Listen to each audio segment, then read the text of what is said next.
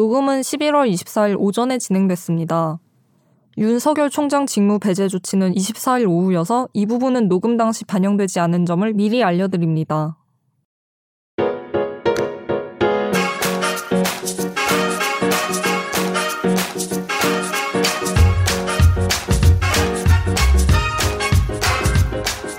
최종 의견 248회 시작합니다. 저는 김혜민 기자고요. 어, 김선재 아나운서와 정현석 변호사, 김선욱 변호사 함께하고 오늘 저희가 특별 게스트로 이한석 기자를 모셨습니다. 어, 아, 분위기 좋네요. 일단 축하드릴 일이 있습니다. 아 예. 옵티머스 의혹 보도 단독 기자상 아 수상하셨죠? 진짜? 와, 정말 아, 검색해봤지. 아무도 몰랐어. 아니요 알건 있었는데 아, 아, 모를 리가 없죠. 변호사님이 어. 네. 아실 거라고는 몰랐네. 아, 알죠. 그런 거- 법조팀에서 SBS에서 이번에 기자 이, 올해 올해 올- 이달의 기자상을 어. 맞나요? 아 예. 뭐 그 수상하면 혹시 본인- 사장님한테서 뭔가 받는 게 있으신가요? 아니요. 뭐 잘 사장님은 잘 모르실 겁니다. 몰라서. 아, 그렇습니다. 아, 그냥 오전 오전에 보고 받으실 때 아 그러 그래? 음. 이 정도만 그냥 알고 아마 가시죠. 금일봉은 대수로운 일이 아니군요. 사장님. 네, 금일봉은 별도로 주진 않으시고요. 아, 예, 예. 근데 이제 그 뭐 네. 회사 차원에서 네.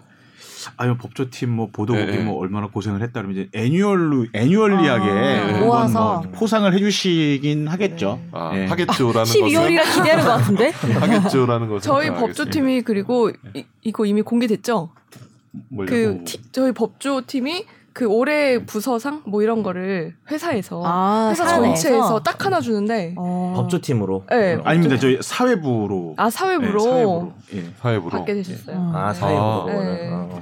아, 그것도 어쨌든 이한석 기자님 받으시는 거예요? 그렇죠. 아니 그래서 뭐저 그- 본인 부서요? 저는 아무것도 한 게 없고 아, 예. 네. 본인 입으로 칭찬 잘 못하는 스타일이시네요. 아, 김학기 좀 있으면 기자가- 잘할걸요? 아, 그래요? 옛날 옛날 학기 인상이 들었던 약간 것 그러신데 오늘 좀 겸손하셔가지고 현장에 연연하지 않습니다. 네, 만면에 미소를 띠고 말씀하시네요. 기분은 되게 좋으신가 봐요. 저희가 원래 첫 번째 코너가 den남 코너거든요. 김선우 댓글 변호사님의 읽는 거, 원래 댓글을 소개시켜 주는 코너인데 뭐 이건 오늘 뭐 별로 게스트 네. 있어서 폐지했대요, 코너를. 알죠? 게스트를 한식 위해서. 폐지. 폐지한 네. 걸로 댓글이 거, 의 없어서 그냥 넘어가는 걸로 저희가 했어요. 창피하네요. 데- 댓글이 게스트 아. 거의 왔는데 없죠. 댓글이 없어. 그, 어떤 분이 좀 비판하시고 그분이 그분 다시 비판하시고 그 두 개밖에 없죠 댓글이. 맞아요. 네이버에는 아예 없어요. 네, 아예 없어요. 어, 망해가는구나. 네. 괜찮습니다. 뭐 근데 이한석 편합니다. 기자 소개 좀 해주시면 안 돼요? 아, 소개 좀 죄송해요. 우린 지금, 지금 상 알지만 받은 걸로 된 거 아니에요? 그걸로 끝나는 거. 본인 아, 네. 말씀으로 제가- 좀 네, 아니 아니 네. 아, 제가 간단히 설명드리면 어, 저희 회사의 마스코트. 네? 저희 마스코트. 마스코트 기자. 가 많이 털코트 아니에요? 어렵나요? 털코트? 마스코트 아니고 털코트? 잘 모르겠는데. 죄송합니다. 그, 어, 지금은 법조팀에서 법조 반장, 그러니까 중앙지검 반장으로 계시고요. 네. 어, 중앙지검 반장이시죠. 네. 그 제가 말이죠. 갑자기 갑자기요? 반장. 아 2011년에 국방부를 이제 출입을 했는데 어, 그 영상 말하려고 하는 거예요. 아 그렇지 그렇지. 아 그분이세요? 네, 저 맞아요, 영상 맞아요. 봤어요. 김학기로 오해받는 그 아, 아 어, 아니 아니. 권지훈으로 오해받는 김학기? 아니요, 그거 아닌가? 아 죄송합니다. 아니 네. 아니 다른 들어보세요. 거예요. 보도본부장이 이제 PD 출신 본부장이셨어요. 네. 근데 이제 본부장께서 오셔가지고 보도국장이나 이제 부서장들께 말씀하시는 게 나는 뭐 다른 거 잘 모르겠고 어 뭐 좀 기자들이 제작을 좀 잘해야 되겠어. 어, 님 성대모사인가요? 네, 그렇게 아, 한 말씀 하셨다. 저희 모르잖아요. 저희 제가 이제 네, 그걸 알면 되게 좋았을 것 같은데 네네. 아쉽습니다. 그래가지고 이제 국방부가 정치부 소속이잖아요. 근데 네. 이제 정치부장이 이제 그렇게 머리를 긁으시면서 아 이게 뭐 아, 우리가 모르는 성대모사 자꾸 하실 거예요? 누구예요? 그 이름 아, 이제 발견하세요. 박문신 어, 아, 보도국장이시라고 아, 아니 뭐 여야 관계도 그런데 뭐 아니 뭐 국회의원 흉내낼 수도 없고 말이야. 어? 남북 관계도 개판인데 이거 뭐. 뭐 북한을 갈 수도 없고 말이야. 이거 어떻게 이거 제작성을 강화해야 돼? 이러더니 네. 할 수 없다. 야 국방부에서 네가 몸개그 좀 해야 되겠다. 그래가지고 어떤 원격? 전사부터 F-16 전투기 전투 수영에 안 해본 게 없어요. 그러니까 그거 혹시 다 선배님 50만에 조회수 낙하산 50만. 떨어지는 그거 아니에요? 그거. 아, 이거 아니에요? 혹시? 낙하산 떨어진 그래서 거. 맞아요? 7월인가 8월에 어. 전사 뭐 하계 훈련 캠프인가가 있었는데 거기서 11m 무슨 모형 탑이라는 걸 제가 탔단 말이에요. 봤어요. 근데 제가 사실은 고소공포증이 좀 심해요. 근데 정말 굉장히 공포스럽더라고요. 딱 11m 인간이 제일 예, 무서워하는 네, 밑을 보는 순간 까맣게 아무것도 안 보여. 음, 아무것도 안 보입니다. 근데 이제 저희 카메라 기자가 아, 몸개그를 하려면 체험을 하려면 뛰어내려야 한다. 그래서 먹고 살려고 뛰어내렸는데 야 이게 터졌네. 어떤 게 예. 아니 호텔. 그게 한번 들어보는 시간을 가지마. 봐야겠다. 유튜브 50만의 영상. 네. 그분 이한석 진짜 기자 꼴도 모욕탕 몰랐네. 훈련 제가 한번 아, 근데 해보겠습니다. 얼굴이 생각나는 것 같아 갑자기. 어, 잠시만. 다시. 잠깐만요. 좀 너무 앞에서부터 말해. 너무 중간부터 나온 것 같은데. 죄송해요. 예, 시청자분들 놀라시겠어요. 인간이 가장 큰 공포를 느낀다는 11m에서 뛰어내리는 모형타 훈련. 제가 직접 한번 해보겠습니다.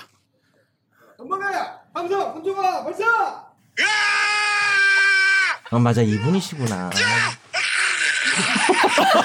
이게 원래 BGM도 할 말이 있는 게 잠깐만 근데- 그 뒤에 저거 의도한 거 아니에요? 뒤에 근데 저 궁금한 저거는? 아, 의도한 게 거 아니에요? 가래는 왜 나오는 거예요? 이게 바로 그 이런 거. 가래는 왜 그때 나오는지 흡연하시나요, 네, 궁금했어요. 흡연? 항상. 흡연을 좀 하긴 아, 네, 하는데 이것 때문이네요. 이것 원래 이게 때문이네요. 떨어지고 나서 끝까지 이동하는 시간이 있어요. 아, 아. 근데 스탠딩을 하고 여기 끝까지 가려면 한 30초 잡아먹어야 네, 되거든. 근데 뉴스 시간이 짧아서 떨어지는 것까지는 그냥 어, 원래대로 가- 원래 배속으로 갔고 아. 움직일 때 4배속 5배속으로 돌린 거예요. 아. 그러니까 원래 이때 리얼한 사운드는 뭐냐면 아아아 아, 그거요? 이렇게 숨차는 아, 모습인데 구간별로. 이거를 아, 그걸- 5배속을 돌려버리니까 까가가가가 이렇게 돌려버리는 거예요. 그래서 이렇게 고라니 소리 저도 나고. 몰랐는데. 아, 네, 근데 그래요? 이날도 예. 제가 원래는 그 해군사관학교 음. 그 전투 수영 때문에 네. 해군사관학교장과 제가 이제 만찬을 하고 있었는데 음. 편집을 그때 이제 다른 기자분한테 제가 부탁을 드렸거든요. 근데 이 오디오를 안 뺀 거야. 그러니까 일종의 방송 사고가 된 거죠. 음. 그래서 아, 사실 방송이 나가고 그렇죠. 나서 설명 그렇게 하면은 네. 휴일이었는데 저희 이제 지도부가 굉장히 좀 화가 많이 나셨어. 이 책임 묻겠다 막 이런 식으로. 그래서 전투 수용 직전에 해군사관학교장과 좋은 시간을 보내고 있다가 그 얘기를 듣고 제가 굉장히 아, 치갈 뻔했는데 그러셨겠네요. 다음 날 영상 빡 터지고 나서 책임이 온데간데 사라져 버렸어. 아, 그 빵 오디오 터지니까. 오디오를 안 뺀 게 약간 의도가 있으시대 아니면 완전 순수 실수예요. 아 그거는 그 아마 그때 이제 인식을 못했던 것 같아. 진짜로. 아, 예. 웃기려고 하는 의도가 전혀 아, 없어. 전혀 없었고 댓글에 네. 님들 저 사람도 뉴스에서 돈 벌려고 저거 찍은 거에 웃지 맙시다. 그래서 먹고 살려고 하신다고. 먹고 살라는 건데. 어, 그때 수- 수십만의 이제 네티즌들이 막 좋아요를 눌러주니까 제가 그때 알았습니다. 아 선출직이 이래서 무섭구나. 또 그렇게 연결된다고요? 어, 이렇게 그래서 언제 언제 출발을 울림을 하셨는지. 주나 봐요. 아니, 저는 출마 생각은 전혀 없고. 이분 아, 일단 네. 지금 얘기를 좀 들어보니까 지금 네. 본인 소개도 아직 안 했는데 몇 아, 가지 지금 이걸로 밝혀졌어요. 되게 첫째는 충분하게, 네. 옵티머스 수상보다 지금 훨씬 기뻐하면서 얘기하시는 게 그렇죠. 어느 걸 좋아하시는지 어떤 쪽을 좋아하시는지 사실은 알고 제가- 성대모사에 욕심이 많으시네요. 제가 다음부터는 이 16, 아, 낙하산 떨어지는 걸로 한번. 네, 제가 16년 정도 기자 생활을 했는데 네. 음. 그 중에서 정치부랑 법조가 대부분이에요. 근데 네. 가장 분주하고 가장 심각한 부서잖아요. 그래서 음. 저도 좀 이미지 메이킹을 굉장히 좀 진지한 이미지로 네, 제가 네. 좀 설정을 좀 하고 있는데 이 영상 한 방으로 제 모든 이미지가 다 그냥 무너져 버려. 요 아, 그래서 그냥 생긴 대로 살기로 했습니다. 근데 저 궁금한 게 실제 군대는 어디 갔다 오신 거예요? 공익근무요. 아, 야, 너 군대 실무 이렇게 함부로 하는 거 아니야. 공익이면 몰랐어요. 공익이라고 얘기하고 아, 왜, 아, 그런 왜 사람은 공익인지 뭐 그런 거 물어보지 마세요. 얘기하고. 아 네. 근데 죄송합니다. 공익근무 요원인데 그 모 대학교에서 이제 쓰레기 분리수거를 했어요. 음. 아, 그러니까 쓰레기같이 지냈다. 이런 거 안 굉장히- 타죠. 아 이런 거 진짜 안 타죠. 아, 되게 타고. 공익을 위해서 정말 헌신하셨네요. 어. 진짜. 예, 굉장히 힘들었어요 사실 저도. 정말 힘든 지 예. 그래서 마스크도 쓰고 뭐 새멀 모자도 쓰고 이렇게 좀 많이 가렸는데도 뭐또 알아보긴 다 알아보시더라고요. 음. 어, 아니 프랑스 아. 자막 있네요. 프랑스. 프랑스에서도 보나 봐요. 프랑스에서도 이거 인기 영상인가 봐요. 참고로. 전 세계로 뻗어나가네. 이런 아. 얘기를 할까 말까 고민 생활이 중인데 이거를 초등학생들 좀 알더라고요. 여중생, 여고생들도 아시고. 음. 그래서 봤더니 아, 진짜로? 어. 네. 세계적인 그룹 BTS가 음. 이 뭐 팬클럽 아미라고 저 합니까? 아미인데요. 아미야? 아미들 있는 공간에서 이걸 흉내를 냈다는 거야. 아, 진짜? BTS가. 어, 그 아, 노홍철 정말요? 어. 흉내처럼 다음 뮤비 때는 이한석 기자 흉내를 내는 게 그래서- 나올 수도 있겠네요. 야 이게 나쁘지 않구나 이게. 야 선출직이 이래서 무섭구나. 그 이, 거 한번 하는 거 어때? 이 영상에 있을 거 아니에요 원본이 거기에다가 내려올 때 가슴에다가 I love BTS 같은 거 이렇게 한 번 더 하면은 좀 더 감사합니다. 알아주지 이거 그러니까 않을까? 진행은 제재가 하나요, 그건? 그래야 될 것 같은데. 섭외해가지고 아 이게 뭐 아침부터 네. 재밌네요. 예. 목롱하고 재밌네요, 예. 싶네요. 좋네요. 네. 네. 이 얘기 본인이 꺼내셨거든요. 너무 재밌네. 아, 이렇게 한석 선배 소개는 네. 끝났어요, 코너가. 예, 이런 이거 분이에요? 얘기 하나 하고 이, 가시네. 이, 이런 이 분이다. 리포트 하나로 어. 모든 게 끝났습니다. 그것만 여쭤보죠. 그 SBS에 입사하신지는 혹시 그런 거 여쭤봐도 네. 아까 되나요? 16년 되셨다고. 16년 아 제가 아까 네네. 못 들었군요. 어. 예. 죄송합니다. 그러셨구나. 선배죠. 16년. 그리고 아, 사실은 그것보다 훨씬 좋은 단독 기사 많이 쓰셨는데 그러니까 으아 막 사람들이 기억하는 거. 다 묻혀버렸어. 다 묻혀버렸어. 고라니 선생님. 네, 네. 자, 저희 다음 코너로 넘어가 볼까요? 이게 코너였나요? 네. 너무 네, 잔잔해지는데? 코너로. 너무 웃겼어요. 자, 청취자의 법률 사연을 진단해 드립니다. 날로 먹는 청사진.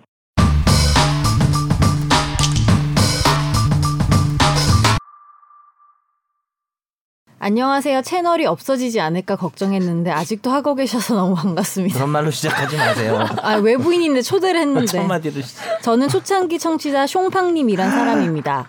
제가 들을 땐 임 기자님, 임찬종 기자님하고 이승훈 PD님 나오시고 이 변호사님도 나오시고 했는데 정 변호사님과 김아나는 역시 프로의 기둥답게 여전히 건재하시군요.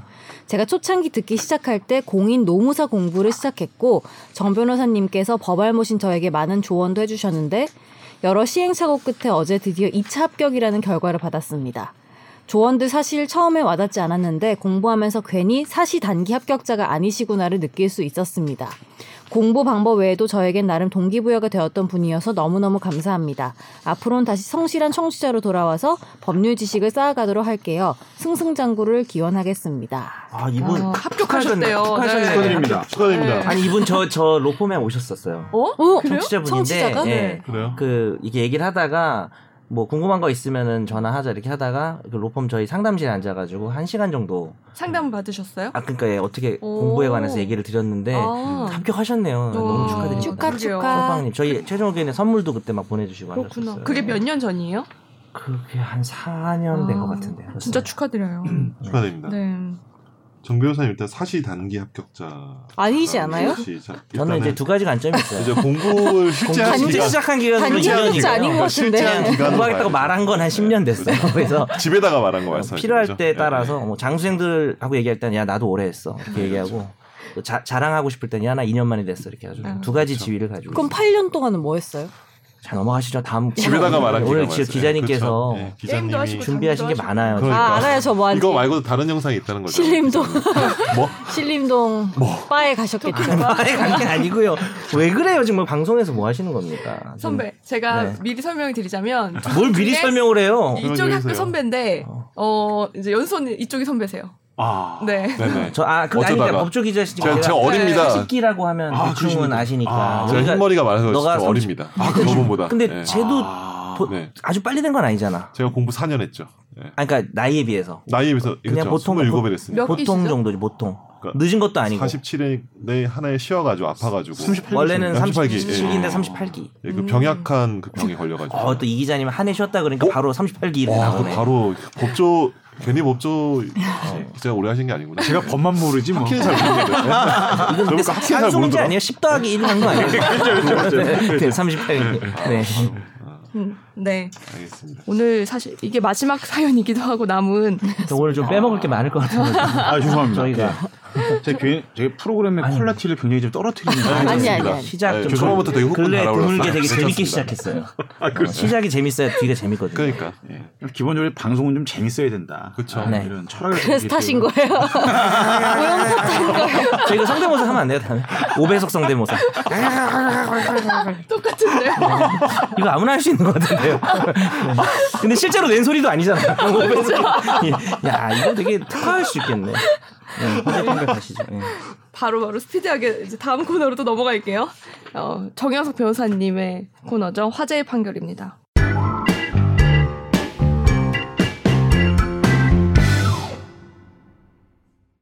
택시기사 A씨는 지난 4월 서울 강남구에서 승객 B씨를 태운 뒤 이 승객 B씨에게 마스크를 써달라고 요구했습니다. 하지만 이 승객 B씨가 거절하자 기분이 나쁘다는 이유로 차를 세우고 내린 뒤 횡단보도 부근에서 행인들이 다 듣도록 땡땡놈 죽을래 등의 욕설을 해서 모욕한 혐의로 재판에 넘겨졌습니다. 그리고 최근 서울중앙지법은 모욕 혐의로 재판에 넘겨진 이 택시기사 A씨에게 벌금 30만 원을 선고했습니다. 네. 다음 것도 그냥 바로 읽어주시고 한꺼번에 얘기하는. 어, 비슷한 판결이에요. 네. 64세 남편 A씨와 55세 아내 B씨는 4월 10일 밤 광주의 한 대형마트에서 직원과 손님들이 듣고 있는 가운데 다른 40대 여성 손님에게 애미가 돼가지고 자식 새끼 데리고 나오면서 마스크도 안 하고 왔네. 출입금지를 시켜야지 뭐 하는 거야. 등의 언사와 욕설을 반복했고 이에 이 여성을 모욕한 혐의로 부부는 재판에 넘겨졌습니다. 그리고 최근 광주지법은 이 부부에게 각각 벌금 30만 원씩을 선고했습니다. 예, 이건 뭐 법률적 의미가 크게 있어서 그런 건 아니고 요즘 네. 이제 세태 이런 거죠. 음. 코로나 그런 시국에서 마스크 안 쓰면 사실 화가 나죠. 네. 그렇죠. 러니까 뭐라고 얘기를 할 수가 있고 또 보통 기사에 나는 거 보면 뭐라고 얘기하면 은 오히려 되려 그 안 쓴 사람이 음. 행패를 부리는 경우가 많은데 네. 이 경우는 이제 마스크 착용을 거부했다는 이유로 이제 욕을 했는데 음. 그 여기 이제 뒤에 그 마스크 그 마트 사건은 나와 있는 욕 외에 제가 음. 궁금해서 찾아봤어요. 네. 실제 어떤 욕이었는지 음. 예, 이런 거 저 꼭 찾아보거든요. 뭐라 그, 뒤, 그랬어? 그 뒤에 몇 개 더 있어요. 2열을 나타내는 네. 어, one year, two year 할 때 아. 2열을 아, 오케이. 나타내는 네. 뭐 싸가지 없는 2열, 뭐 네가 미친 2열 이런 식으로 얘기를 좀 하셨더라고요. 네. 예, 그 마스크를 애 데리고 예. 나오면서 안 쓴 음. 사람에 대해서. 음. 네. 근데 어쨌든 뭐 모욕은 모욕이니까 음. 벌금이 나왔는데 네. 그냥 근데 어떻게 궁금한 생각하실지 게 궁금해서. 30만 원이 국룰인가 봐요, 약간. 벌금 30만 원이네, 다. 이 예. 마스크로 인한 모욕은 예. 벌금 30만 원 이렇게 생각하면 돼요. 아니 뭐 급할 뭐 때 빌- 화날 만하다 뭐 이런 거. 급할 때 친구한테 금방 빌릴 수 있는 돈도 30만 원 정도로 생각합니다. 그러게 더 빌릴 나도 수 있- 나도 내 친구한테 맨날 30만 원 더 빌려. 빌려줄 수 그게 다 그런 있잖아요. 거였어? 그게 다 그런 거야? 예, 여기 아, 기자님께서는 어떻게 보시나요 이 사건을? 갑자기 물어봐요. 저는 지금 순간 봤던 게 통상적으로 이제 음. 방송에서 저희가 볼 때는 음. 네. 마스크를 안 쓴 사람들이 보통 가해자가 되잖아요. 그렇죠. 그렇지. 안 그러니까. 예. 사람이 안 사람이 욕을 하죠. 네. 예, 지하철에서도 주변에서 마스크 안 썼어. 마스크 좀 쓰세요. 뭐 이러면 뭐야 뭐 이러면서 이제 이분이 이제 행패나 난동을 부려가지고 심지어 행인 성대모사까지 하시는 것 같은데.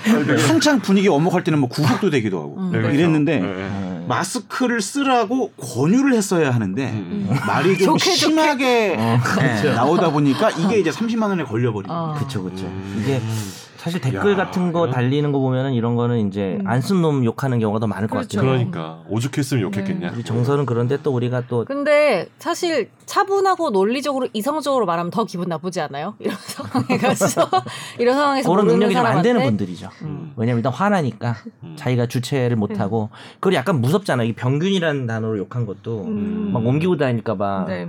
이건 일종의 긴급 피난이 아닐까 법에서 말하는 정당방위 뭐 이런 게 아닐까 농담입니다. 근데 제가 어, 저 사람이 이 옮길 두 수 번째 있으니까. 음. 사례를 진짜 많이 봤어요. 이상하게 길에서? 아, 이상하게 길에서? 대형 애기들이? 마트에서 직접 봤다. 어. 음. 부모들이 애들을 마스크를 안 씌우고요. 자 이제 바- 나가자. 한 마스크를 씌워요. 어? 왜 그런지 모르겠어요. 아 마트에서 밖으로 나갈 때 네. 추워서 쓰는 거 아니에요? 그거 그냥? 모르겠어요. 그래서 아, 마트 안에서는 시식해야 되니까. 애들이 막 엄청 뛰어다녀요. 그 마트. 입이 열려 있는데. 뭐라고? 시식을 해. 야 너는 이렇게 자꾸 뭐 이렇게 없어 보이는 쪽으로 얘기를 해. 네. 그냥- 배고파? 예, 저 배고파요.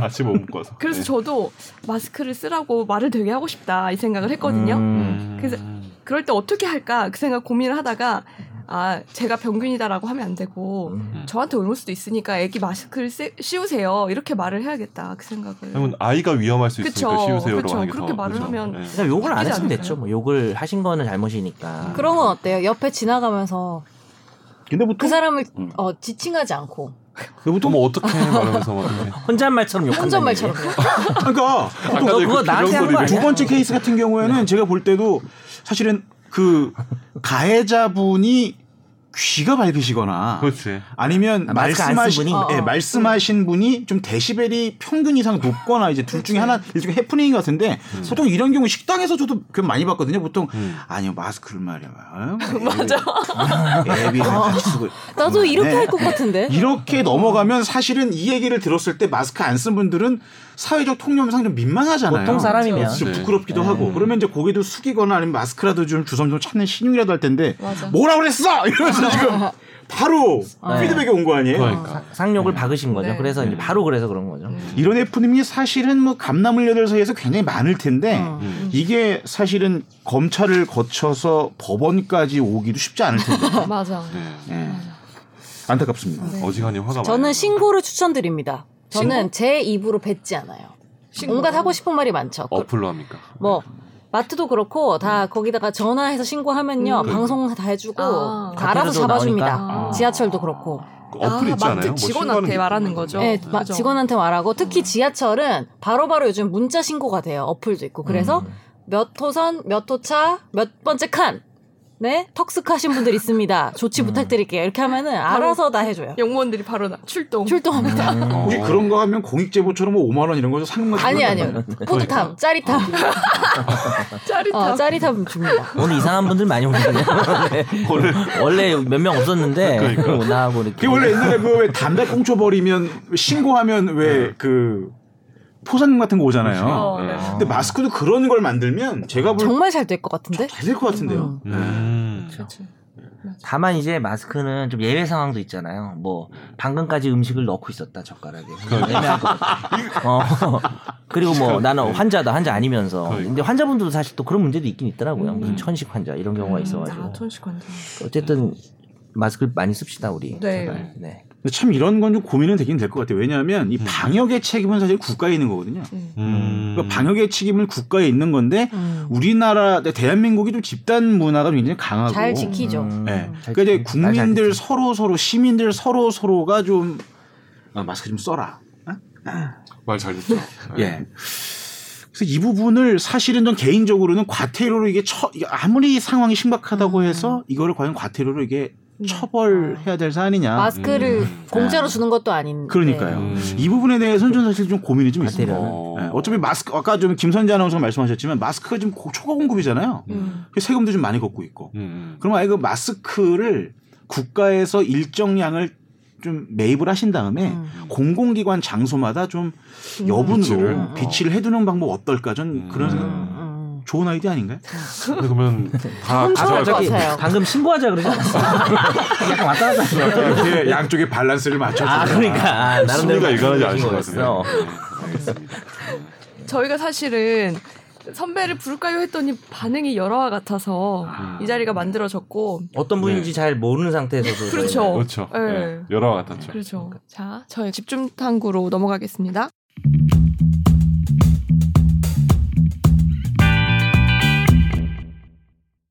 이번 주 저희 집중 탐구 주제는 추미애와 윤석열 관련인데요. 음. 사실 이게 좀 어렵고 어, 말하기 쉽- 쉽지 않은 부분이 과정이 있지만 많아요. 네. 그래도 한번 어, 잘 풀어보고자 이한석 선배도 불렀고 그리고 제가 이거 자료를 준비해 보니까 꽤 오래됐더라고요. 이 두 오래됐죠. 분이 대립한 지 그죠? 아.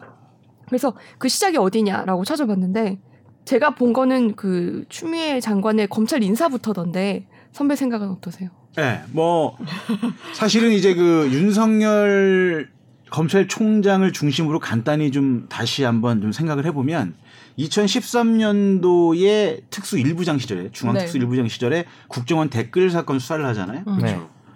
박근혜 당시 박근혜 정부에서 굉장히 불편한 사건이었죠. 음, 음. 왜냐하면 실질적 진실을로 말씀을 드리면 국가 기관이 음. 특정 정치 세력을 지원한 것으로 드러났기 때문에 네. 국가기관이 개입한 거 아닙니까? 이게 상당히 중대한 문제고 중대한 문제라고 판단했기 때문에 이제 윤석열 당시 특수일부장이 수사를 했던 거고 음. 그 과정에서 이 수사가 불편했기 때문에 이제 뭐 체포라든지 아, 뭐 국정원 상대로 이제 수사 과정에서 당시 서울중앙지검장이 뭐 방해를 했다라는 음. 의혹이 있었던 거고 이게 국정감사 때 윤석열 검찰총장이 홈을 열었잖아요. 그렇죠. 아 저는 사람에게 충성하지 않습니다. 아, 막 이러면서 그리고 그때 조영권 지검장님 우시고 예, 뭐 조영권 지검장님 우시고 어, 그 후는 성대모사 돼요? 네, 그러면서 이제 우는 거는 할수 있어요. 아, 근데 그게 질문이었죠 사실은 원래 어. 제가 듣기로는. 아 그렇습니까? 그러니까 아, 어, 호- 아, 사, 사람에게 충성하니까라고 물어보니까 아 그렇죠. 그렇지 않습니다라는 식으로 그러니까 아, 본인이 대답하신 갑자기 거죠? 그걸 뭐 빌드업을 음. 해가지고 아, 저의 저명이 있습니다. 사람에게 충성하지 않- 충성하지 않습니다. 이게 아니라 음. 사람에게 충성합니까? 뭐 아니까 그런 그렇죠. 분은 질문이 아니시죠. 있었죠. 아. 그랬더니 뭐 이렇게 얘기한 거죠 사실은. 음. 어쨌든 그 말이 되게 유명해졌죠. 예, 그래서 고검을 전전하다가 당시에는 이제 현재의 여권이 이제 윤석열 당시 특수일부장이 지지하던 음, 세력이었고 그렇죠. 그래서 2년 넘게 고검에서 이른바 이제 전전 긍 절치부심하다가 네. 태블릿 PC가 터졌어요. 음, 음. 그리고 그렇죠. 급격하게 특검 분위기가 조성되면서 음. 특검 박영수 특검의 이제 수사 팀장으로 가는 거죠. 네. 그렇죠. 예. 그러면서 어떻게 보면 이 박근혜 정부의 탄핵으로 이어지는 커다란 수사에 물줄기에 물꼬를 튼 사람이 윤석열인 거고. 음.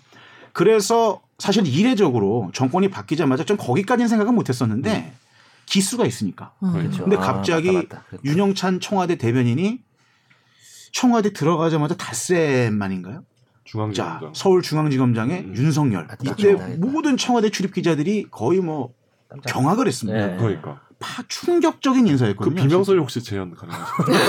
저 아직 기억 즐거우게 그- 비명소리. 그- 네. 그때 비명 내셨나요? 그때 제가 청와대에 있었거든요. 네, 그러니까. 아, 실제로. 그때 윤석열 했을 때 어.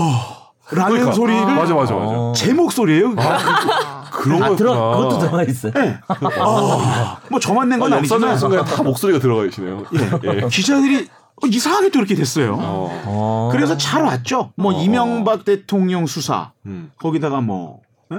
뭐 양승태 대법원장 그쵸. 사법농단 수사부터 그렇죠. 음. 거의 모든 수사 지난 정부의 적폐라는 카테고리 안에 들어있는 모든 수사를 다 했던 거죠 사실은 윤석열 서울중앙지검장이 음. 그래서 이제 농으로 법조 기자들이 당시 문무일 검찰총장이 계셨지만 아, 실세 실제 총장은 윤석열이다 뭐 이렇게 농을 음. 실 그 정도로 당시에. 그리고 18기가 문무일 선생이 검찰총장인데 무려 다섯 기수를 넘어뛰어서 차기 검찰총장 윤석열 총장을 땡겨온단 말이에요. 음. 그렇죠. 예. 자, 그 여기까지는 분위기 아주 좋았습니다. 네. 뭐 거의 뭐 문재인 대통령이 뭐 살아있는 권력 힘을 주시하시고요. 뭐 이렇게 말씀도 하시고 정치인 성대모사. 네. 아니 뭐. 이거 그랬는데 신기하네. 예. 모든 역사의 변곡점이 뭐냐? 이제 네. 조국 전 장관에 대한 수사 이게 윤석열의 운- 인간 윤석열의 운명을 바꾸게 됐다. 이렇게 법조기자들은 보는 음. 거죠. 그러면서 또 하나 여기에 불을 붙였던 게 뭐냐? 11월에 이제 청와대 선거 개입 수사가 들어갑니다. 울산시장 음, 그렇죠. 조국 수사 때 한 뭐 100만이라고도 얘기하잖아요. 조국 전 장관 지지자 측에서 네. 서초동에 100만 명 정도의 촛불 시위가 이루어지고 청와대 선거 개입 수사가 이루어지고 음. 그렇죠. 그러면서 정권에서 뭐 이유는 모르겠지만 조국 장관은 물러나고 추미애 장관이 오고 1월 달에 전격적으로 이제 인사를 내버리죠. 음. 아. 그러면서 윤석열 장 윤석열 총장 하는 건 뭐 간단히 말하면 뭐든 하지 마. 음. 어. 아.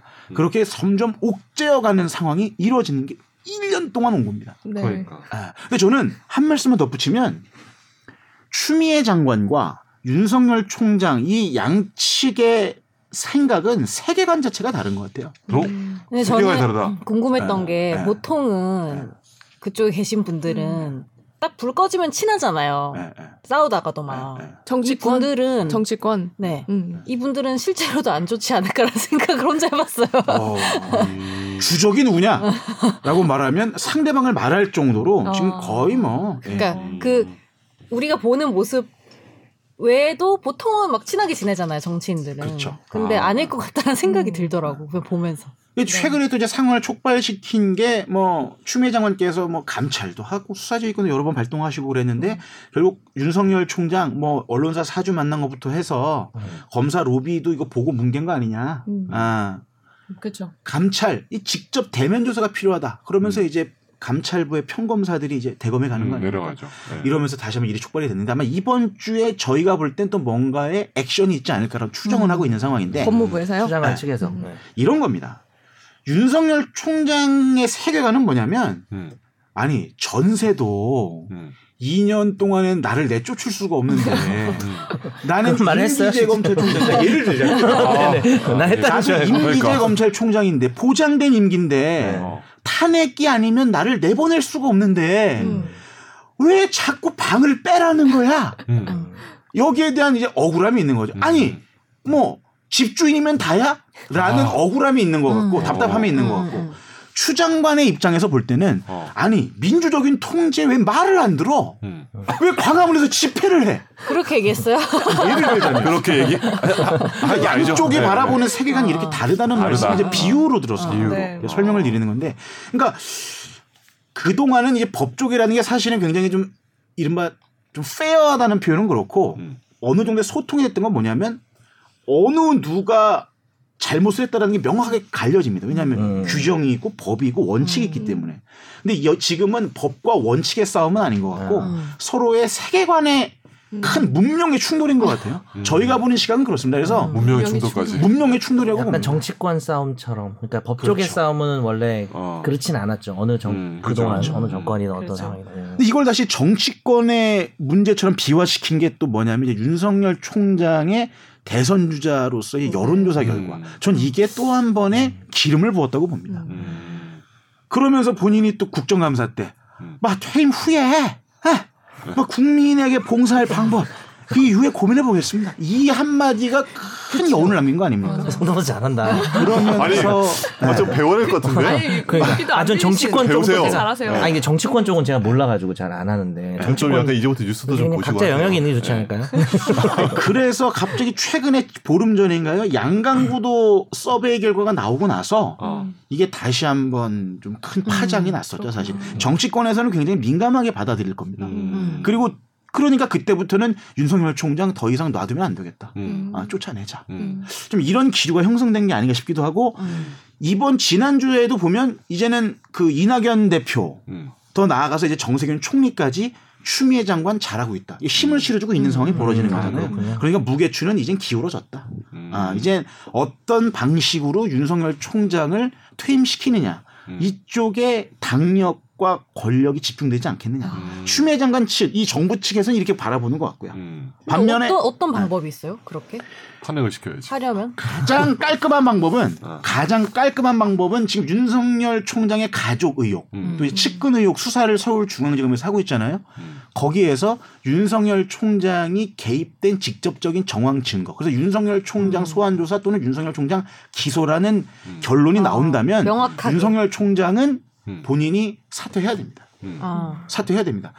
검찰총장 법을 집행하는 그렇죠. 음. 검찰총장으로서 음. 본인이 이런 부당한 사안에 개입했다라는 정황이 그러니까 나왔고 개입 자체는 직접적이든 간접적이든 그랬다는 직접적 증거 그렇게 그렇죠. 말씀하신 거죠. 음, 그렇죠. 간접적으로라도 개입을 했어도 사퇴를 하는 게 맞겠죠. 어, 도덕적이라도 책임을 져야 된다. 당연히 이거는 사퇴해야 되겠죠. 예, 이 그림이 현 정부에서 볼 때는 가장 깔끔하죠. 왜냐하면 도덕적인 타격을 줬기 때문에 윤석열 바람, 야풍을 잠재울 음, 그렇죠. 잠재울 수 있는 수도 하나의 있고. 음. 명분이 되겠다. 이게 제일 좋은 그림인데 정치적으로도 법적으로도 네. 그렇습니다. 그런데 제가 저는 처음에 이제 법조기자들은 아 이 수사의 바- 향배를 좀 지켜볼 것 같다. 네. 그래서 윤석열 총장의 문제점을 하나 찾아내고 나서 그리고는 공격이 들어가지 않겠는가라고 봤는데 근데 너무 지금 타이밍이 너무 빨리 그 너무 들어간단 빨랐죠. 말이에요. 예. 음. 그래서 저희가 요즘 들어서 착 드는 생각은 이건 이제 저희들만의 뇌피셜이지만 음. 별게 없나? 음. 별게 없나? 오히려 음. 압수수색 영장도 자꾸 기각이 되고 별게 없나? 오히려 나올 것 같으면 좀 기다렸을 수 음. 있는데 너무 일찍 이거를 뭐 감찰도 하고 여러 가지로 하니까 그렇죠. 음. 그래서 지금 들어오는 그림이 뭐냐면 대면 조사를 거부한다는 거 아니에요 음, 음. 윤석열 총장이? 그러니까 어느 정도의 혐의점이 있어야 대면 조사 그것도 내가 감당하겠는데 음. 혐의점도 나오지 않은 상태에서 총장에 대한 대면 조사, 서면 조사 이상 내가 할 수 없다. 음. 그거 너무한 거 아니니? 뭐 이렇게 얘기, 하는거 지금 아니에요? 윤석열이었나요? 예, 예, 그렇죠. 그런 말 안 했잖아요. 약간의 어. 네. 네. 하여튼. 요번에 약간 각색하신 거죠. 너무한 거 아니니? 방에서 네. 이런 말은 방에서 본인 예, 혼자 네. 어, 막 이게 제- 제 뇌피셜입니다. 또 아, 반대로 생각해 아. 보면 혐의의 자신 혐의점 입증하는 거에 자신이 없는 상황에서 예, 예. 이렇게 지금 추장관처럼 밀어붙였다가 나중에 혐의를 못 음. 찾아내면 그게 장관한테도 부담이 많이 되지 않나요? 장관에게도 사실은 뭐 상식적으로 보면 굉장히 큰 부담이죠. 그러니까 둘 중 한 명이 어차피 옷을 네. 벗어야 끝나는 싸움이라고 저희는 보는데, 그러니까 이쪽에서는 이쪽에서는 추장관 측에서는 윤석열 총장을 빨리 내보내지 않으면 안 되는 상황인 것 같아요. 그 결정적으로 최근에 또 한 번의 그 국면이 바뀐 지점이 언제였냐면 대전지검에서 네. 음, 월성 1호기 음. 아, 원전 네, 네. 평 경제성 조작 어, 의혹 그렇죠. 사건을 감사원, 수사를 네. 대대적으로 들어갈 때 음, 이때 정부에서 굉장히 반발이 심했단 말이에요. 음. 아니 이게 정부 정책을 네. 정부가 정책적 판단 대통령 공약이었, 공약이었고 음. 정부의 정책적 판단을 갖고 칼을 들이댄다는 게 너 과연 이 정부의 검찰총장 맞냐라고 바라보는 거고 근데 이제 법조 예, 윤석열 총장 측 검찰에서는 자 국민이 선출직에게 부여한 건 법치주의 국가에서 합법적인 권한을 합법적인 권한 범위 안에서 정책적인 판단을 하라고 준 것이지 조작 내지는 불법성까지 초법적인 권한을 위임해 준 건 아니지 않느냐라는 관점에서 수사를 들어가는 것 같고 음, 그러니까 양쪽이 계속 입장이 평행선을 달리고 있어요. 만날 접점이 없다. 저희가 볼 땐. 그러니까 둘 둘 중 한 명이 굽혀야 끝난다. 이렇게 보는 거죠. 그렇구나. 아마 헌정사상 이런 경우는 없었을 겁니다. 근데 전 궁금한 게 한 명이 굽힌다고 했을 때 그 굽힌 한 분은 내 미래는 어떻게 될까요? 끝나는 거죠. 끝나는 거예요. 미래가 없어. 미래가 없어. 나의 꿈이 없어. 네.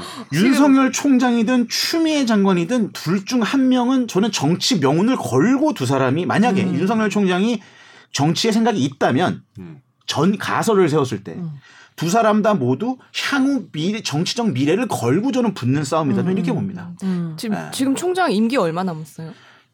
7월이니까요. 내년 이제 한 10, 아. 10달 남았나요? 열 달. 열 아 달 정도 많이 남았네. 남았구나. 채우면은 더 안 싸울 거 아니에요. 그 이후로는. 근데 열 달 아. 동안 아, 수사를 둘다 많이 하기 채운다. 때문에. 그러니까 둘다 둘다 그냥 아니 채운다. 뭐그 윤석열 그 원래 젖잘싸 임기까지 이러면서? 검찰총장 임기까지 있고 예. 뭐추 장관도 계속 있고 이러면 어. 떻게 되는 거죠? 저는 예. 이미 그 국정감사 이후로 윤석열 총장은 정치의 링 안에 전 들어왔다고 생각합니다. 아, 네가 들어. 본인이 본인이 원하고 원하든 원하지 원하지 않든 어. 네. 그래서 이제 정치권에서는 올원아승이에요. 음. 예. 100% 이긴 사람이 100% 먹든 아니면 모든 걸 다 잃어버리든 음. 윤석열 총장은 이미 상징적인 야권의 상징적인 유력 정치 대권 주자로 거론되기 때문에 저는 현 정부에서 과연 총장이 임기 끝나고 물러난다 하더라도 음. 과연 그냥 오롯이 내버려 둘 것이냐 오로지 내 아, 네. 내버려 두지 여기에 않을까? 대해서는 좀, 좀 생각이 좀 다릅니다. 근데 재밌다는 표현은 좀 그렇고요. 저는 또 이제 축구로 말하자면 제가 그 얼마 전에 방송에서 잠깐 다뤘던 얘기인데 추미애 장관 측과 음. 윤석열 총리, 이른바 윤석열 사단 측 여기는 또 축구의 철학도 좀 다른 것 같아요. 음. 그러니까 지금 법무부 장관이 수사 지휘권, 음. 그밖에 뭐 감찰권 모든 권한을 더군다나 여긴 지금 홈구장이란 말이에요. 추미애 장관의 홈구장이에요. 네. 예, 홈구장인데 41% 이상이 지지하고 있죠. 음. 홈구장에서 모든 권한을 동원해서 압박 축구를 하고 있는 거죠. 음. 이른바 이제 리버풀의 위르겐 클롭이 얘기하는 이제 아. 전진 압박 축구. 아. 90분 내내 몰아붙이는 거예요, 그냥. 아. 근데 이분은 제가 볼 때는 이제 그 펩 가르디올라의 이제 탈압박 축구, 음. 탈압박 축구. 거의 뭐 이 기가 막힌 패스 플레이로 상대의 전진 압박을 음. 거친 압박을 아직까지는 잘 방어하고 피해가고 있는 것 같습니다. 네. 그러니까 현재까지 기자들이 볼 때도 아 딱 걸렸네 음. 라는 게 마땅하게 보이지가 않아요 음. 저희가 볼 때 다 빠져나가고 있구나. 네. 그리고 축구의 판세를 볼 때 또 윤석열 사단의 굉장한 공격 선화가 또 눈에 띄는데 어? 이게 누가- 또 이제 네. 한동훈 검사장입니다 음. 어, 저기 저쪽 가 있잖아요. 저기 저쪽에. 연- 법무연수원 연구위원으로 그러니까. 있는데 그거 네. 이제 자중하라고 보낸 거죠 그러니까. 가만히 있어 어. 너는 검언유착의 잠재적 피의자 아니니 그러니까. 라고 해서 이제 자중하라고 하는데 최근 들어서 가만히 보시면 초반에는 추미애 장관 측에서 발언이 나오면 음. 윤석열 총장이 대검에서 입장을 했단 말이에요. 음. 근데 최근 보시면 음. 대검에서 입장 안 나옵니다. 한동훈. 예. 음. 요즘은 추 장관이 발언을 하잖아요. 특히 최근에 그 뭡니까 휴대전화 그거. 공- 휴대전화 압수. 공개법, 비밀. 아, 네. 휴대전화 아, 비밀번호 그거 공개. 공개법. 아. 강제 공개법이라고 뭐 가칭을 세운다면 물론 이게 한동훈 검사장이 엮여 있는 사건이기도 하지만 네. 추 장관의 입장이 나오면 한동훈 검사장이 카운터파트처럼 음. 대응을 하고 있단 말이에요. 그러니까 이 현재 흐름을 보면 아, 이 내부에서 서로의 잘은 모르겠지만 음. 아, 이렇게 역할 분담이 이루어진 건가? 아. 이런 생각이 음. 들 정도로 나름 뭐 좀 세력이 좀 많이 부족하죠. 열세인 건 사- 분명한데 음. 열세임인 분명한데 열세임에도 비교적 조직력을 만들고 있다는 어, 거죠. 음. 잘 버텨나가고 있는 형국이다. 이렇게 아. 보여집니다. 그래서 여기서 결국 이 판을 끝장을 내려면 골이 들어가야 되는데 음. 이 골을 서울중앙지검의 이성윤 중앙지검장이 넣을 것이냐. 음. 네. 아, 아니면 한동훈 윤석열 총장이 아, 한동훈 검사장이 뭐 이제 수사를 못하니까요. 뭐 대전지검 수사에서 뭔가 음. 반전의 기회가 나올 것이냐. 음. 이도저도 아니면 음. 현재 벌려놓은 게 많으니 뭐 법무부에서 자살골을 낼 거냐. 아. 이렇게 몇 가지의 경우의 수가 있는데 아. 어쨌든 이- 지금 이 판은 이제 골이 들어가야 됩니다. 아. 음, 음. 그렇구나. 그래야 골이- 끝나요? 네, 1대 0. 무조건 1대 0. 승부차기 가면 이거 꼬리에요 어떡해요? 그 이거. 너무 꼬리에 한번 승부차기. 그 한번 해주시죠. 꼬리에요, 갑자기 이거. 왜 합니까 그거를? 아 네. 근데 스포츠 중계도 잘하시겠네요. 그러니까. 아, 아 근데 근데 저는 저는 영대 궁금한 게- 영이에요? 네. 그 법조 기자시니까 검사들은 어떤 분위기예요? 평범사들 그게- 네. 분위기. 음. 그게 예, 참 좋은 질문이에요. 참 좋은 질문이었어. 예. 야, 역시 칭찬 모범생이야. 윤석열 총장이 부임하자마자 첫 인사를 한번 보시면 대검 형사부장, 음. 공안부장, 반부패부장 공통점이 뭐냐? 아, 다 윤석열 총장이 대검 중수부에서 같이 일했던 대검 중수부란 이른바 이제 특수부 검사들입니다. 네. 형사부도 공안부도 다 특수부 검사들을 깔아놓은 거예요. 그러면서 대검에서 하는 얘기가 이거였죠. 일하려면 어쩔 수가 없어. 음. 아, 다 자기 사람들만 채워준 거죠. 그러면 음. 전국에 2,200명의 검사들이 있고 특수부 검사들 그야말로 뭐 10%도 안 됩니다. 음. 네. 특수부를 경험해본 검사들이. 그러면 나머지 90%의 검사들은 어떤 생각 들겠어요? 아, 특수가 아니면 출세 못하는구나. 음. 박탈감이 크지 않겠어요? 어, 그래서 그러니까. 조국 수사, 조국 장관 수사, 청와대 선거 개입 수사 때까지만 해도 음, 올 상반기까지만 해도 음. 윤석열 총장이 코너에 몰리는 형국이었습니다. 음. 어, 왜냐? 추미애 장관이 부임하시고 나서 1월 달에 인사를 내고 7월, 8월 달에 또 2차 두 번째 인사를 어. 내잖아요. 그때 얘기한 게 뭐냐면 예, 형사부 검사들 공판 검사를 우대하고요. 어? 어, 음. 여성 검사들 예, 어. 저희가 또 배려하고요. 어. 형사부 검사들 뭐 이런 검사들 그동안 윤석열 총장 밑에서 빛 못 보던 사람들 여러와 같은 지지를 얻었습니다 추미애 장관이 음. 평검사들마저도 음. 그래서 원래 전선을 두 개 만들면 안 되잖아요 음. 음, 그치. 그런데 윤석열 총장이 외부로는 현 정권과 전선을 만들고 음. 내부적으로는 음. 특수부와 비특수부의 전선을 만들어 버리면서 본인이 운신의 분리해졌네. 폭이 좁아지는 상황이었단 말이에요. 어, 그런데. 그냥 대응하지 않아도 어. 윤석열 총장은 식물 총장으로 그냥 그렇게 어. 퇴장할 수도 있는 그림이었다고 저희는 봤죠. 어. 검- 법조 기자들은. 음. 그런데 최근에 윤 추미애 장관이 큰 실수라고 저희는 봅니다. 어. 음. 그게 뭔가요? 그 제주지검의 이환호 검사가 어. 적당히 합시다 어. 장관님. 어. 이 수사지휘 어. 뭐 뭐 감찰 이거 너무 하신 거 아닙니까? 이게 과연 적절합니까? 거의 그 이프로스에서 했었나요? 네, 이프로스의 검찰 내부 통신망에 거기서 했었죠. 올렸죠. 네, 네. 그랬더니 거기에 추미애 장관께서 페이스북. 친- 페이스북에다 글을 올리죠. 아, 그게 좀 네. 페이스북에 쓴 거다. 평검사들은 네. 우호적이었는데 음. 음. 어. 이번 검- 법무부 인사에 우호적이었는데 음. 어. 본인도 이제는 음. 자- 열심히 하면 그러니까 중앙 갈 수 있다. 올라갈 수 있겠다. 어. 이 우호적이었군요, 커밍아웃 한마디에 초반에는.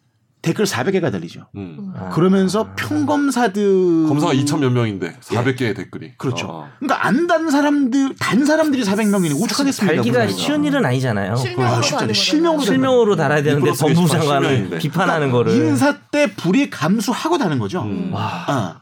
그러니까 내부적 분위기가 역전됐다라고 보는 거예요. 아니 그걸 잘 몰랐던 게 그 그게 역전된 건지 몰랐어요. 아, 초반에는 네. 오히려 평검사들이나 또 윤석열 사단에서 배제됐던 검사들은 네. 추장관에 대해서 상당히 지지를 많이 했었군요. 굉장히 지지를 많이 아, 그렇죠. 했었죠. 몰랐어요. 본인에도 기회가 왔다고 생각하는 거니까. 그러니까 여기서 저도 추장관의 실수 뭐냐? 전선이 두 개 생겼다. 처음엔 윤석열 검찰총장을 거악으로 보고 검찰 개혁의 상징으로 보지 않았습니까? 음. 개혁해야 될 대상. 그러니까. 그렇게 갔어야 되는데. 이 또. 전선 하나는 굉장히 아름다웠죠. 그러니까요. 그러니까 아. 뭐 그게 당구를 떠나서 상당히 자기 입장에서 엄청 잘한 거죠. 그렇게 전선을 그리는 그렇죠. 게. 음. 근데 그걸 갑자기 망쳐버린 거네. 전선이 평검사와의 전선이 또 생기는 거예요. 음. 그래서 결국 이게 운신의 폭이 좁아지니까 추장관이 나중엔 결국 번복을 했었죠. 음. 아 평검사들에 대해서 한 얘기는 뭐 그런 취지는 아니었다라고 이제 말을 조금 이렇게 음. 하셔 마사지는 하셨는데 음. 지금은 윤석열 총장이 국정감사 이후에 추장관과의 역학적 관계에서 내부적으로는 음. 내부적으로는 상당히 만회했다. 41대 50, 49대 51까지는 왔다. 저희는 이렇게 봅니다. 음. 아, 그래서 앞으로는 누가 더 잘하느냐의 싸움이 아니라 음. 누가 실수하느냐 음. 이 싸움으로 봅니다. 아, 이건 마치 그 골프의 그 연장전에 가가지고 네.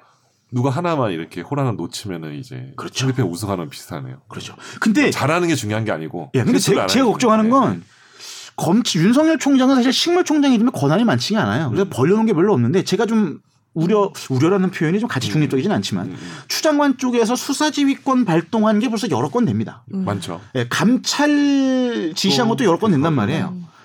이 중에서 만약에 무혐의 내지는 음. 기소가 안 되거나 그러니까요. 뭐 이런 것들이 좀 하나라도 터져 나오면 음. 갑자기 분위기가 한쪽으로 쏠릴 수도 있지 않을까라는 음. 우려는 좀 됩니다. 근데 정도 우선 정도. 한동훈 검사장도 기소가 안 됐잖아요. 기소가 안 됐죠. 네. 음. 안 되고 있는 그렇죠. 그 거기서 이제 좀 거기서 사실은 또 추장관이 또 실수하신 거죠, 사실은. 음, 아니 대한민국 헌법에 음. 우리 국민들은 형사 소 수사를 받을 때 방어권이라는 걸 보장을 하고 있는데 내 핸드폰을 나보고 열라는 거 아니야? 그렇죠, 그러니까. 예? 그렇죠. 이거는 반헌 비밀번호 원래 거기에 자기 또- 증거 인멸은 페이스 아이디는 무죄잖아요. 아니셨나 봐요. 네, 그렇죠. 그렇죠. 어 네. 비밀번호. 그 심지어 민변이나 참여연에서도 추장관님 너무 나갔어라고 워닝을 주지 않습니까? 음. 그렇죠. 네. 그런데 이걸 그러면 싹 이슈화 시키지 말아야 되는데 음. 추장관이나 법무부에서 계속 이슈를 한 만들고 번 더 그러니까. 가는구나 거기. 어. 의도가 있을까요? 거기에 또 좋은 결과를 가져오기는 어려울 텐데 그게 왜 그런 그게 가장 이해가 안 돼요. 저는 빅픽처가 있으면 음. 이런 실수는 없었을 그냥 실수로 거라고 보시는 거네요. 걱정 없어. 나는 저는 명확한 실수라고 아니 봅니다. 그러니까 왜냐면 이게 어디서도 그걸 지지하기가 어려운 네. 어렵죠. 네, 상황이라. 어느 세력이든. 왜냐면 요즘 네. 같은 경우에 휴대폰 비밀번호 공개하는 거는 그렇죠. 특정 서류를 내는 게 아니잖아요. 이거는 네. 살아온 인생을 다 담아 담고 맞아. 있는 거라서 그러니까. 이걸 이렇게 오히려. 무리하게 했다가 또 음. 아닌 척하고 넘어갈 수도 있는데 말씀하신 것처럼 그렇죠. 계속 이거를 밀어붙이니까 오히려 그 속내가 검찰의 궁금하더라고요. 그 검찰에 수사할 수 있는 권한을 더 넓혀주는 거 아니에요? 그 그것도 사실 좀 아이러니해요. 원래는 이제 직접 직접 검찰의 직접 수사를 최소화하라. 사실상 하지 마라. 그런 명분으로 남부의 증권범죄 합수단도 없애버렸고, 뭐, 이게 여러 합수단들을 다 또 폐지했잖아요. 그런데 사실은 가만히 보시면 추장관이 들어오고 나서 직접 수사 더 많이 하는 것 같습니다. 강화된 뭐. 음. 부분이 있죠. 예, 그러니까 서울중앙지검에서 별도의 수사팀을 만들어서 뭐 옵티머스라든지 음. 아니면 뭐 윤, 윤석열 총장 뭐 측근 의혹 수사한다든지 나, 라임 수사를 계속 여러 가지 검찰의 직접 수사 결국 검찰 개혁의 본질 저는 뭐 개인적으로 뭐 아, 개인 사견을 전제로 저는 검찰 개혁의 본질은 검찰의 직접 수사권 폐지라고 보는 음. 입장이거든요. 네, 그렇죠. 네. 그 부분은 뭐 많은 분들이 공감할 수 있을 것 같아요. 예, 준사법기관이면 경찰이라는 기관은 경찰의 수사를 지휘하면서 인권을 보호, 인권의 최후의 보루로서 음.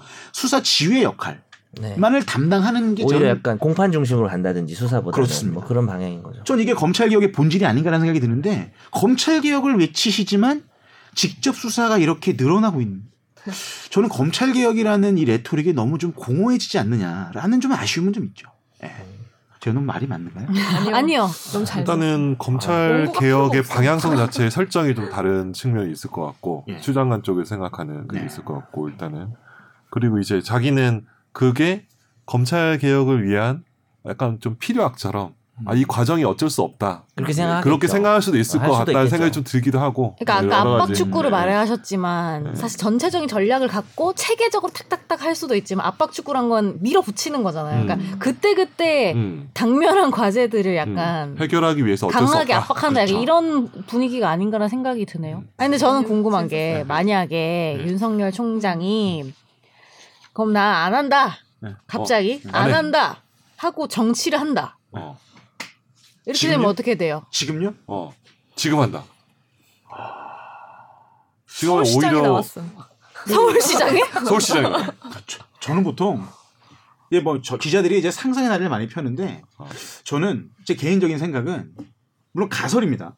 아, 윤석열 총장의 본 뭐 본의 아무도 몰라요. 저도 모릅니다. 하지만 만약에 윤 총장이 본인이 대선을 염두에 두고 있다, 대선 준비를 하고 있다라고 생각을 했을 때 저는 이 대검이라는 큰 플랫폼 안에서 최대한 오래 버티는 게 저는 음. 본인으로서는 최적의 효과라고 봅니다. 그렇군요. 음. 아, 그러니까 정치는 결국 메시지거든요. 네. 메시지란 말이에요. 근데 윤석열 총장이 물론 퇴- 지금 만약 갑자기 총장을 직을 던지고 지금 대선 출마를 해. 자, 그럼 일단 제가 볼 때는 명분이 여러 가지로 흔들릴 수밖에 없는 게 음, 너 그동안 했던 어, 예. 게 너 정치하려고 막 이렇게 막 그냥 네. 뭐 정치하려고 이렇게, 어. 총장한 거, 너 정치하려고 수사한 게 맞구나. 음. 너 정치하려고 청와대 선거개입 수사도 한 거고 조국 수사도 한 거고 음. 이런 음. 빛이 바라는 게 여론의 있는 여론의 비난과 음. 정치권의 공격 감당할 수 있겠습니까? 음. 그리고 또 하나 윤석열 총장 아직 검증되지 않았죠.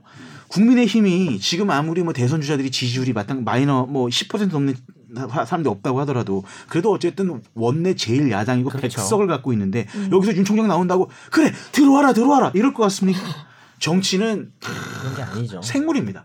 앞으로 남은 7달, 8달 동안 지지율이 어떻게 변할지도 모르고 수많은 여러 가지 변수들이 많단 검증. 말이에요. 어. 네. 그리고 여기는 울타리지만 울타리를 벗어나고는 순간 윤석열 총장에겐 정글이 도사리고 있습니다. 음. 그러니까 나가면 정치권에 아니면 뭐 다른 곳에 추워요. 늑대도 있고 하이에나도 있고 하이에나도 있고 정글입니다. 음. 정글의 법칙으로 가는 거예요, 진짜로.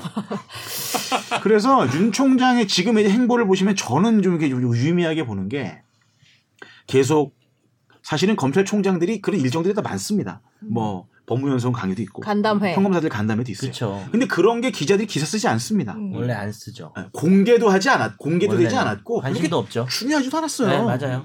어. 근데 요즘 근데 일거수 윤석열, 일투족이 윤석열 총장이 이제 이슈가 되고 한마디만 해도 네, 관심사가 되니까 이제 기자들이 관심을 갖는 것도 있지만 대검에서도 전략적으로 활용하는 측면도 저는 있다고 봅니다. 맞아요. 예. 그래서 윤석열 총장이 이 자리에서 뭐라고 했다. 발언했다라는 워딩을 게 다 하나하나 기사가 되잖아요. 검찰총장이니까 이런 바이럴을 일으킬 수 있는 겁니다. 아, 근데 저는 가서 네. 그걸 강연할 때 취재를 할 수 있어요. 들어가서 아, 비공- 그건 안 되죠. 들어갈 수 아, 그게 없어요. 안 되죠. 근데 네. 그거는 대검에서 공개를 하니까 그렇죠. 뭐. 그리고 가만히 보시면 대검에도 방송국이 있어요. SPBS라고. 어, 그래요? 야, 너 예. 거기서- 거기 아나운서 한번 해봐. 어, 거기서 멋있을 윤석열 것 같은데. 총장의 발언 이런 것들이 나중에 편집이 돼가지고 아름답게 동영상으로 또 이제 아. 조회수도 아, 꽤 나와요. 네. 예. 진짜? 편집 되게 아, 그래요? 굴리지 않아요? 그래서 이제 저희가 볼 인터넷 때는 방송이에요? 예, 일감으로는 제가 2012년에 안철수 그때의 행보와 상당히 좀 유사점이 좀 있어 그래요. 보인다. 아, 라고 저는 전, 저는 그럼요. 개인적으로 생각을 하는데. 그럼 오히려 네. 안 나가고 버티시는 음. 거는 반대로 정치를 할 생각이 있다고 봐도 돼요? 그렇게 아니요, 분명히 보는 저는 장담할 거고. 수는 없지만, 본인이 살려면은 그냥 네. 버티는 것 같은데. 그쵸. 네, 자존심. 저는 사실 뭐, 아니, 그러니까 이- 이런 얘기를 되게 흥미롭게 또 선재도 물어봤고 듣기는 했는데 그냥 개인적으로는 이거는 뭐 현 정부를 위한 얘기도 아니고 윤석열 총장을 위한 얘기도 아닌데 그 프레임 안에 안 넣었으면 좋겠어요. 지금은 그러니까 뭐 안 넣으려고 내가 넣기 싫어도 다 뭐 기자 언론사에서 넣을 거고 각 정치권에서도 넣겠지만 그리고 설문조사에서 빼달라고 하는데 계속 조사하잖아요. 근데 요 안에다 또 요 안에서 자꾸 이야기를 하는 게 맞진 않는 것 같아요. 정- 지금 아. 현, 현 검찰총장을 자꾸 정치를 할 건지 안 할 건지를 이제 물어보잖아요. 지금 김혜민 기자도 그렇죠. 본능적으로 물어보잖아요. 계속 근데 이게 관심사니까 사실은 언론사는 다를 수밖에 없어요. 제가 이걸 뭐 비판하는 건 아닌데 사실은 이 사람이 정치할 마음이 있다 없다를 계속 논하는 게 약간 현재로서는 부적절한 거 아닌가? 그거를 윤석열 총장은 즐길 수도 있다고 저는 봅니다. 왜냐면, 할 때 아니 나 할 수도 윤석열 있으니까. 총장 위해서 저희는- 얘기한 게 아니에요. 저희는 그러니까 되게 미묘한 아, 어. 워딩들의 변화를 보는데, 올 초에는 나 정치 안 한다. 여론조사 빼라. 네, 맞아. 또 라고 시작했어. 네. 명시적으로 대검에서 공식점 밝혔는데, 요즘 기자들이 툭툭 물어봐요. 아니, 여론조사 이거 뭐 빼야 되는 거 아니에요? 빼야 되는 거 아니에요? 가만히 있어요? 씩 웃어요? 가만히 있어. 그 가만히 뭐 있어요? 빼라고 한 번 얘기했으면 됐지 뭐 이러고 그냥 얘기 안 하는 아니, 거예요. 그런 말조차도 없어요. 그런 말도 없다. 그냥 거기에 대해서 그냥 언급을 하지 않고 있어요. 그래요. 아니 근데 그거를 그냥 난 진짜 한 번 얘기했고 진짜 생각이 없는데 난 지쳐서 얘기하는 걸 수도 있지 않아요? 대과에 귀찮아서. 근데 네. 그냥 이미 티키타카 해보는 거예요. 근데 저는 국정감사 때 공개적으로 여지를 남겼잖아요. 국정감사장이 저는 윤석열 아. 총장이 정치권에 대 정치에 대한 생각이 있다면 음. 정치권에 데뷔한 첫 무, 데뷔전이라고 저는 생각을 하는데 그 자리에 밝혔잖아요.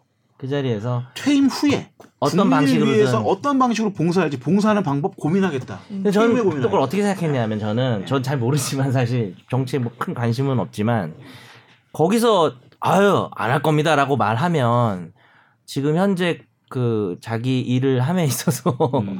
여러 가지 공격들을 많이 받는 난 할 수도 있어 음. 나 나 할지도 몰라 음. 이렇게 좀 여지를 남겨 할 생각이 없는데 실제로는 그런 생각도 좀 들긴 들더라고 그렇게 보긴 좀 아니 뭐 그, 아, 그럴 가능성도 충분히 아, 있어요. 근데 있긴 있어요. 근데 아. 저희인데 이렇게 말하니까 자꾸 저는 나온다 그런 식으로 얘기를 하는 것 같은데 나온다의 손모가지가 있어. 예. 근데 아 저도 모르죠 어. 윤 총장 본인이 만약 그런 생각을 갖고 있다고 하더라도 네, 가설이지만 네. 30% 20% 가까운 지지율이 계속 임- 퇴임 직전까지 유지된다고 봤을 때 네. 퇴임 후에도 이 지지율이 흔들리지 않다고 봤을 때 네. 보세요. 근데 여론조사 흐름상 한 번 야권이든 여권이든 일 1등 주자가 딱 나와버리면 나머지 주자들이 표가 분 표가 모이기 어렵습니다. 음. 한 사람한테 집중하는 효과가 커요. 그러니까 원래 이렇게 음식점에서도 잘 되는 집만 줄 서잖아요. 네, 네, 네. 그런 효과가 있단 어. 말이에요. 음. 본인이 원하건 원치 않건 본인을 지지하는 사람들에 어. 의해서 어쩔 수 없이 끌려 나올 수도 있다고 봅니다. 정치란 그런 것 같아요, 제가. 볼 때. 어. 예. 지지율이 그, 그러니까 그 회사로 말하면 제 지지율은 그 사람의 지분이거든요. 네. 근데 이 회사의 지분이 20%야. 음. 본인은 대- 본인은 회사 대표 안 하겠다는데. 근데 30%가 지분이 올라가. 40%가 올라가. 그러면 대표이사 이사회에 안 나갈 수 있겠습니까? 그래서 저는 그래서 만약 그런 생각을 갖고 있다면 윤 총장이 정무적 감각이 본인도 부족하다고 얘기하지만 음. 그런 생각이라면 정말 나이브한 거고. 음. 하지만 정치는 본인의 의지대로 움직이는 건 아닌 것 같습니다. 음. 예. 재밌네요. 예. 저는 그 얘기를 좀 듣고 싶었는데 이것도 기자상 받으신 부분이기도 한데요. 그 어, 심재철 그 검사장이 음. 그 장례식장에서 아. 당했던 그 모욕. 전 사실 그때부터 분위기가 시- 심상치 않다고 느꼈거든요. 네. 네. 음. 어떻게 보세요? 그건 사실 뭐 대검 반부 부장이 이제 심재철 부장이었고 당시에 그 밑에 이제- 그 밑에 이제 양석조라고 이제 수사계 네. 이제 선임연구관이면 수사계획관이죠 과거에 배치는 이제 차장 검사 역할을 하는 검사장 밑에 이제 차장 검사 역할을 하는 바로 핵심 참모인데 뭐 조국 전 장관의 이제 유재수 감찰무마 의혹 수사를 동부지검에서 수사할 때 음.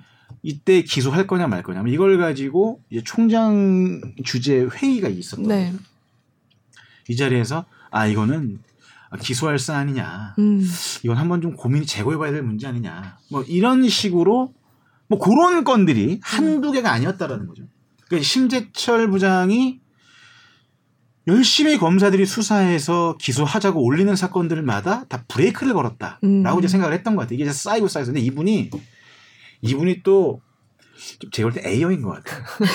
이렇게 쌓아두고 있다가, 쌓아두고 있다가, 이게 뜨다 느닷없이 상가집에서 폭발을 한 거죠. 양석조. 양석조 검사가 네. 예. 양속조 차장이 그 양택조 아니에요?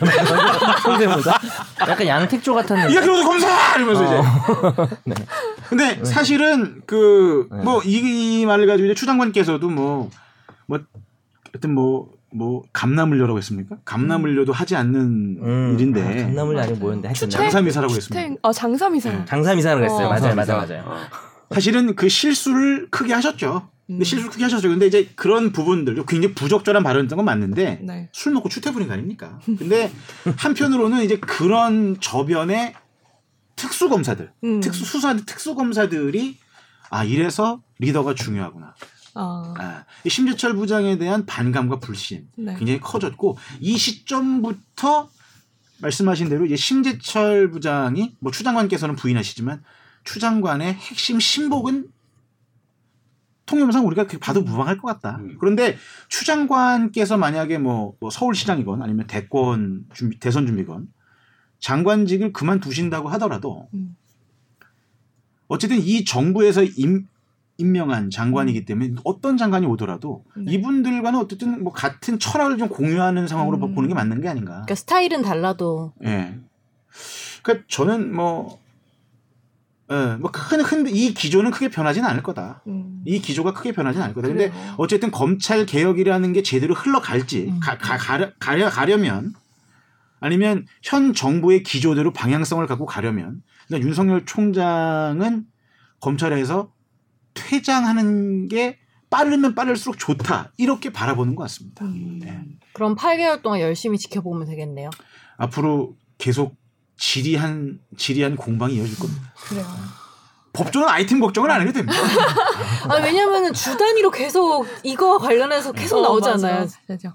네. 저희 이제 한석 그 한석 선배가 다음 방송을 준비하셔야 돼요. 어, 그러니까 네. 방송인이네. 그러니까. 들어보니까 한번 네. 방송인이시네요. 사실 네. 제가 오늘 휴가예요 이번 주에. 네. 아, 휴가 진짜? 시간에. 네, 네, 휴가인데 그냥 왔어요? 제가 정말 사랑하고 존경하는 우리 와. 김혜민 기자께서 말씀을 하셔가지고 아. 제가 흔쾌히 네 선배가 또 그러니까요. 와주, 예. 와주셔서 너무 감사하더라고요. 서초동에서 꼭 뵙겠습니다. 네. 알겠습니다. 네. 네. 오늘 자, 8, 개월 뒤에 한번 나와주세요. 8개월 뒤에. 맞아, 나와주세요. 네. 8개월 뒤에 한번 보자. 네. 약속했어요. 네. 네. 자리 함께 해주셔서 너무 감사하고요. 네. 네. 여- 지금까지 들어주신 청취자 여러분들도 감사합니다. 급하게 끝낼게요. 감사합니다. 고맙습니다. 네. 안녕히 계세요.